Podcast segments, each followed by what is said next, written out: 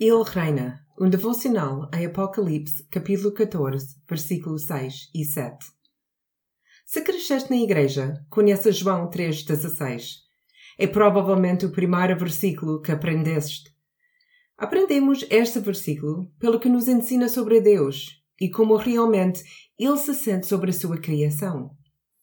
Deus amou de tal modo o mundo que entregou o seu Filho único para que todo o que nele crer não se perca, mas tenha vida eterna. Talvez tenhas ouvido este versículo tantas vezes que perdeu o seu impacto, mas ouve e leio novamente, lentamente. Não importa o que as pessoas dizem sobre Deus, a verdade é que Deus ama tanto a sua criação que esteve disposto a pagar o preço mais caro para salvar. Nós não temos de ganhar ou merecer a nossa salvação, não temos de ser pessoas extraordinárias.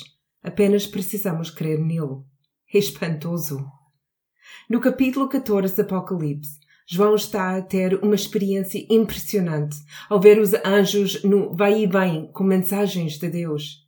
A maioria das mensagens são difíceis de escrever e muitas são duras. Mas nos versículos 6 e 7, a mensagem que João ouve é diferente. A mensagem é fácil de descrever porque é muito clara. Também é fácil de escrever porque é uma mensagem do amor e da esperança.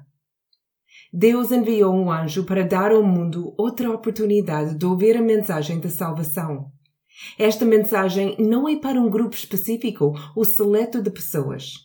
Esta mensagem é para cada pessoa na Terra.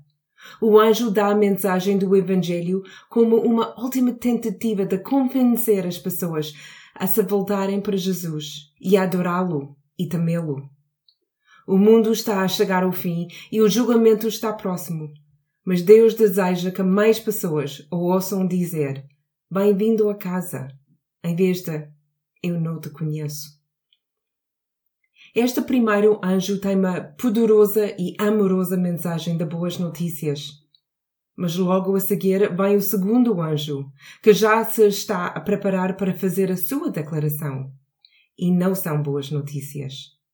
Assim, antes que o segundo anjo tenha a oportunidade de falar, ouve novamente o eterno Evangelho do amor de Deus e volte para casa, por seus braços amorosos e perdoadores.